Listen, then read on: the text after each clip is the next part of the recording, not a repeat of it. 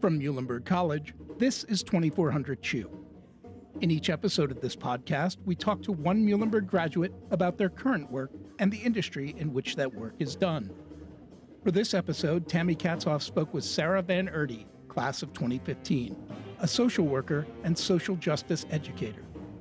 As with all of these interviews, the conversation begins by asking how and when Sarah became interested in her occupation.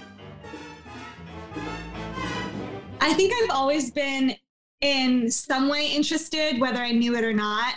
Starting in, honestly, even, you know, elementary school, I really cared about the environment. And I remember starting, you know, a piggy bank to save the rainforest, for example. I think I always loved nature and I always wanted to protect it. I loved the ocean. I loved rock climbing. There's definitely this connection to this like beautiful world around us. And I think that growing up in New Jersey and, and being surrounded by um, really amazing peers and people that were very dedicated and passionate, I kind of was able to like foster that passion. And then when I went to Muhlenberg, I actually had gone in intending to become a theater major. And I was luckily able to do theater throughout the four years at Muhlenberg. I, I, one of the things I loved about Muhlenberg so much is that it allows you to do so many things. And um, that was always kind of my my gift and your, my curse because I loved so many things and I wanted to do them all. and I was able to with Muhlenberg. So I was able to kind of invest in theater, but also see how theater could be used as a means to communicate certain meaningful messages. And as I started taking psychology courses, because I was also very interested in psychology, I realized that there's a connection between um, having a message you want to share with the world and kind of like social justice and psychology and learning what the best way is to communicate that message and to share it with others. So I actually, my senior year, got cast in the diversity play. Is that still going on at Muhlenberg, the Stedehy diversity play? Yeah. Um, so I was cast in that my senior year, and that was amazing because it really did connect the things that I was passionate about together. It was communicating through theater about diversity and the need for diversity and the need to talk about diversity. So there were a lot of seeds that I had planted, like I said, starting in elementary school, and they were kind of able to be fed throughout my life. And at Muhlenberg was kind of the, the place that I had a clarity of vision where all these things I was interested in. And then I realized that the way I could do them all is because they're all connected and there's kind of a, a one, you know, like river where they can all go in. and so with the diversity play, I really was touched by that. I got a lot of meaning out of that. And it was really interesting timing because it was also the time that I was applying to social work school for graduate programs. Um, that was my, again, my senior year. So I was kind of looking already to see what would happen next. And also, it was during the time that I was creating my self design major. So I did psychology and then I did gender and sexuality studies which was wonderful because Muhlenberg allowed me to do that. And I had to create this entire, you know, like um, statement as to why and, to, and how I would be able to fulfill the course requirements and do all that. And then once I got the green light, I was able to create my own course with um, Professor Peck about Buffy the Vampire Slayer, which is one of my favorite shows personally. And it's one of my favorite shows because it has so many really critical issues in the show that you can talk about when it comes to gender gender dynamics and sexuality. So I was able to really have a unique to me path that was just so fun. And so to be able to do the diversity play, to be writing a thesis on Buffy the Vampire Slayer, to be applying to grad programs for social work, it kind of all came together. And then post Muhlenberg, I got my social work degree. Um, I was able to study abroad in Argentina, and I, you know, was able to work at an orphanage and work at a school there, teaching socio-emotional skills. So there was a lot that I was able to continue cultivating, continue exploring. I also love the global aspect. I think that that was another thing that I started at Muhlenberg as well, the uh, Costa Rica program with um, Professor Nissenbaum. I went on, and that was talking about climate change. And I remember specifically looking at machismo and climate change and how that manifests in another country like Costa Rica. And, you know, like I said, I went to Argentina with my grad program. And so with all of that, I realized that I want to do global social justice issues. And that's basically how I came upon Global Kids. And I was able to start my job with them within two months after graduating my master's. I basically went from Muhlenberg straight to my grad school and then straight to Global Kids. And I've been working there for years now. So, can you? I mean, I read about Global Kids, I looked at their website and, and whatnot. It seems like a really cool organization. For those listening, can you tell us more about the organization and what they do and what you do? So, Global Kids, we started in New York City. I think we started in 1970 or 1980. We've been about, I think it's about a 30 year running pr- program now. And we just this year actually won the best nonprofit for overall management in New York. Basically, what we do is we are a, an organization that will go into high schools and middle schools throughout New York City. I think we're in about 27 right now.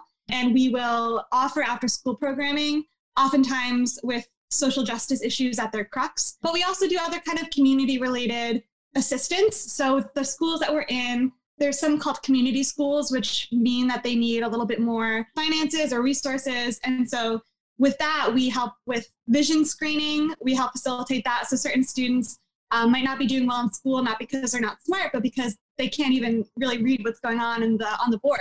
So there, we had a partnership with a glasses company, and we were able to bring a doctor into the high school and um, have free glasses and free vision screening. Um, we offer college and career support. Not saying that college is always the means for um, success, and we we offer a lot of options, but we do give students that kind of discussion and we give a lot of one-on-one support there too. A lot of the students that we see fall through the cracks and if they don't have someone um, mentoring them or helping them then it just perpetuates the system. The school i work in particular is like i said in long island city. A lot of the students that we see are from under-resourced communities most of the students are students of color um, coming from a lot of different countries around the world and so it's really meaningful to see how just building a community together, whether it be through the resources we offer throughout the day, like I said, with this vision screening and kind of outreach like that, or our after school programs and trying to really show them, them, them that there's a place that they can talk about issues that really matter and certain issues that aren't talked about in school. We kind of focus mostly on activism, and that's where I come into play. I write curriculum and I kind of build my workshops for students around activism and how you can see an issue in the world and, and do something about it. So we've gone to rallies. Um, there was one rally two years ago now that was against the Williams pipeline, which actually made me think of Muhlenberg because the pipeline was supposed to start in Pennsylvania, go through New York into New Jersey. And there was about a three year long battle where a lot of people were resisting, saying that the pipeline would put a lot of harm in our water, it would make the environment less healthy. And so we were able to participate in this march across Brooklyn Bridge. And that was just really awesome because, especially with a lot of division, specifically in the United States, but of course in, in every part of the globe, it's really difficult to maintain positivity or strength while being involved in activist work. And so I really try hard to show students that there is power in it and that it's very easy to look at certain issues and unpack them and then feel really hopeless. Um, but there's also joy in that, again, that community of people that are passionate about something and wanting to make a change.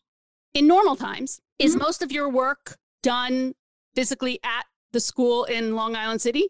Exactly, yes. So Monday through Friday, nine to five. Before the pandemic, I would show up at Bryant High School. And throughout the day, I would also see students for one on one counseling because of my mental health degree. I'm able to offer that as well and then we offer our after school programming. So it feels like I'm a teacher, and I, in, in many ways, am because I'm educating students in an after school program, but it's obviously in a different system with different kind of um, boundaries and, and curriculum setting and things like that. So, yes, I felt like I was within the school's world. But I do want to talk about your social work degree. First of all, why did you choose to do the master's in social work? Or did you feel that you need you needed that for the work that you wanted to do? And secondly, how does what you learned in that grad program translate to what you're doing every day? I think that when I was at Muhlenberg and studying psychology, I was very invested in how to heal from within. And with psychology, it's beautiful because you get to look really within the mind of the human psychology and learn about things like defense mechanisms or coping mechanisms or things that really, you know, equipped me with the ability to then not only help myself in a lot of ways, but help my um, my now students, the, the students that I help with with social work. So I think that the reason I chose a master's in social work as opposed to many other um, grad programs. For example, becoming a psychologist or becoming, you know, getting your PsyD, um, or even there's a, a, mental health specific counseling degree you can get um, as a master's. But I think that social work was when I was a senior in um, college, the idea for me was trying to see how I can connect healing within and healing the world and everything that's going on outside as well and connecting those 2 mm-hmm. And I also, I genuinely didn't know what I wanted to do. I knew that I wanted to work um, in some way to kind of be a healer, but I didn't know what that would necessarily look like. And I think social work was a good way for me to say, well, I'll be in a program for two years that will allow me to be building the skills for whatever I want to do. And then hopefully it'll, it'll come to me at the end. And I got lucky that it did. Obviously, everything's changed since the start of the pandemic. Almost every worker's job has changed. Yeah. So please talk about how your job has changed over the past several months. Global Kids changed a lot because Another key aspect of what we do is we bring students around the world for free. We fund them to do so. And we usually have multiple trips a year. Obviously, that's one of the major things that got changed when the pandemic hit. Um, we had brought a student to Senegal. We had brought a student to um, Spain for COP25, which is climate change related. I particularly went to Argentina and Chile on a boat called Peace Boat, which is a partner of Global Kids. And actually, this fan right here kind of shows the sustainable development goals, which are made by the United Nations. And there's 17 of the goals. One is no poverty, two is zero hunger, four is quality education. And it's kind of the blueprint to talk about global issues and things that we want to strive towards. And because the sustainable development goals is something that Global Kids often integrates into our workshops, I was able to get a scholarship with Peace Boat where I was called the Youth for the Sustainable Development Goals Scholar. And as a representative of Global Kids, I went on Peace Boat, which is a like thousand person ship. We started in Ushuaia, Argentina. We sailed to Chile. I was able to tell people around the world what I do with Global Kids.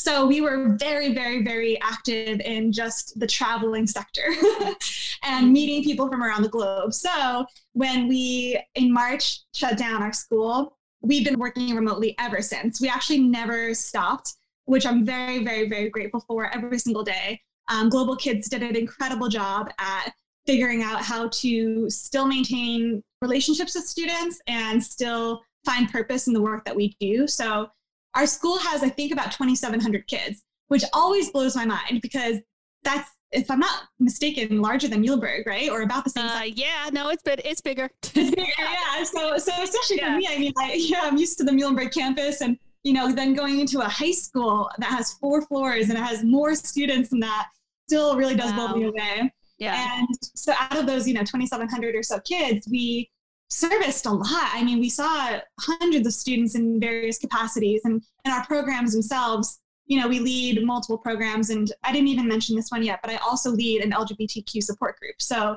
that has about 10 or so students. My human rights group had 20 to 30 students. And we really did just pivot and find ourselves on Google Hangouts at first, and then we found ourselves on Zoom. Mm-hmm. And we've been lucky that a lot of the students are still really excited by having that kind of space. And even though they must be Zoom fatigued at this point from doing school remotely basically since March, they still show up and they still want to talk to us about, you know, Black Lives Matter, about the kind of activism issues that have been happening since the pandemic, the way the pandemic has been impacting people differently depending on their community and and things like that. So it's been a, a testament to how well our executive director, Evie, has kind of led Global Kids. She didn't furlough anyone. She didn't allow anyone to lose their job, even amidst a lot of, you know, of course, we're a nonprofit. So we had to, you know, figure out how to make some things work. But the whole time, not a single person from Global Kids had to go on unemployment. And it feels like, you know, I wake up still Monday through Friday, nine to five, and just instead of getting on a subway for an hour, I log on to my computer and and I do a lot of the same work just just virtually. Mm-hmm. So I want to just pause and talk about just the, the, nonprofit world in general and how that has been affected by the pandemic, but also how nonprofit organizations are having to pivot and figure out other ways because I'm sure funding has been affected drastically for various organizations. Can you talk about what nonprofit organizations have had to do and will continue to have to do to be able to survive? Yeah, absolutely. And I think um, I was actually I was lucky enough to work um, through a couple of nonprofits just via internships, basically. Um, mm-hmm. In New York City as well, I worked for the Ali Forney Center for a year, which is a homeless shelter for LGBTQ youth and things like that. So I, I luckily have been able to see a couple of nonprofits and how they work. Um, and I think that there's no doubt that, you know, the pandemic hitting has had a drastic impact on funding. And also in New York City specifically, there was a big budget cut to certain funding for schools and education, which we obviously took a certain hit from as well. And so I think that we do focus a lot on trying to be effective with the resources we do have and um, try to make the most of it. I mean, we had a traveling budget, for example, that obviously we then used for different things since the pandemic started. So, um, yeah, I really do think that certain government funding was helpful, like the PPE loan we were able to receive. So, I mostly we, yeah, we base our work off of contracts with the school and kind of government funding and, then individual funding and fundraisers throughout the year. Mm-hmm. We have an annual 5K. We have a lot of kind of events that we have that we are able to fundraise a lot of money as well. But yeah, it's definitely been a struggle. And I think that it's also just speaking to how many Global Kids staff are really in it because they're passionate about it for us to have been able to stay as strong as we have been. What are the most challenging aspects of your job and what are the most rewarding parts of your job? I think the most challenging is that there's about 100 hats you have to wear, and you have to really decide every day on which ones you can prioritize and put on in any given day. And I think that it's it's something that I also love about the job is that there's so many different things that you do. And um, specifically, again, for me as a mental health professional, I offer that social work support that is severely underrepresented in the school system. I mean, for 2,700 students, unfortunately, I'm one of the only social workers at the school. Wow. Yeah, and there's some guidance counselors, and there's another mental health organization that's a partner with the school as well, who has one or two people that offer that kind of support. But by no means is it enough. And so, you know, every day I'm working on the college support to help students apply to college. I'm helping with mental health crises, which of course have been exacerbated because of the pandemic. Um, and issues have looked a lot different. A lot of students are food insecure. A lot of students um, have even like lost gas in their home. There's a lot of things that are going on that are really challenging to not be able to be present with them physically. Sure. And that has been a huge challenge. And uh, also reaching students, um, you know, before you can kind of find them in the school or talk to them candidly. But now, if you don't have a phone number to call them or the phone number doesn't work, you feel very kind of helpless and you want to be right. able to be there for them.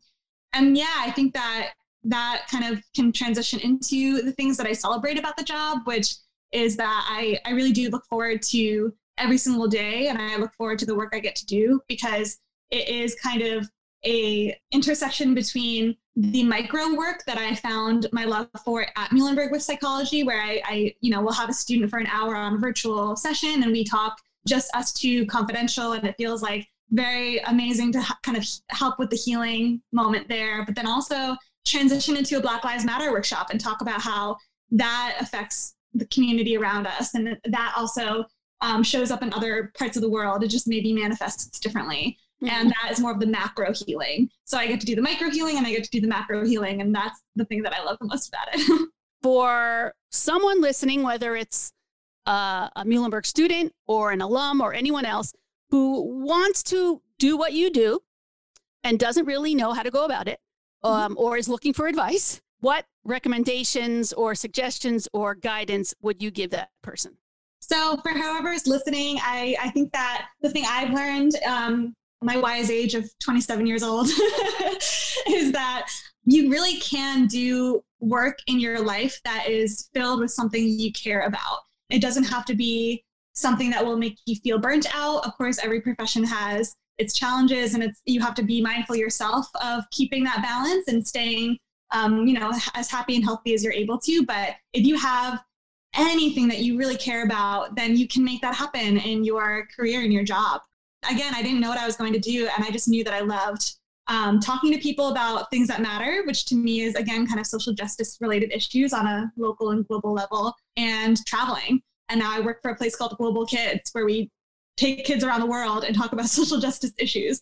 And I didn't even know that existed until I was out of school. Mm-hmm. So I think that you really can take whatever light you have in yourself and feed it and make it bigger and find a way to also get paid by doing that.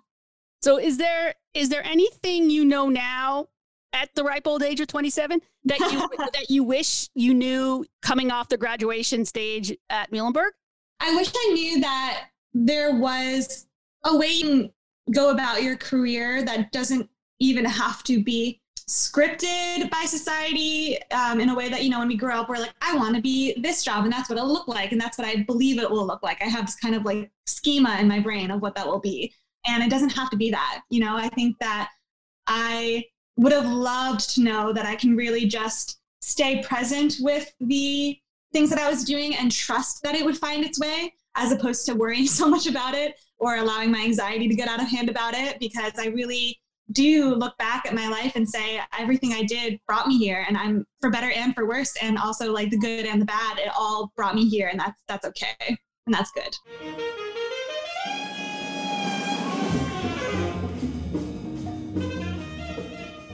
This episode of 2400 Chew was recorded remotely and produced and engineered at the studios of WMUH Allentown, Pennsylvania.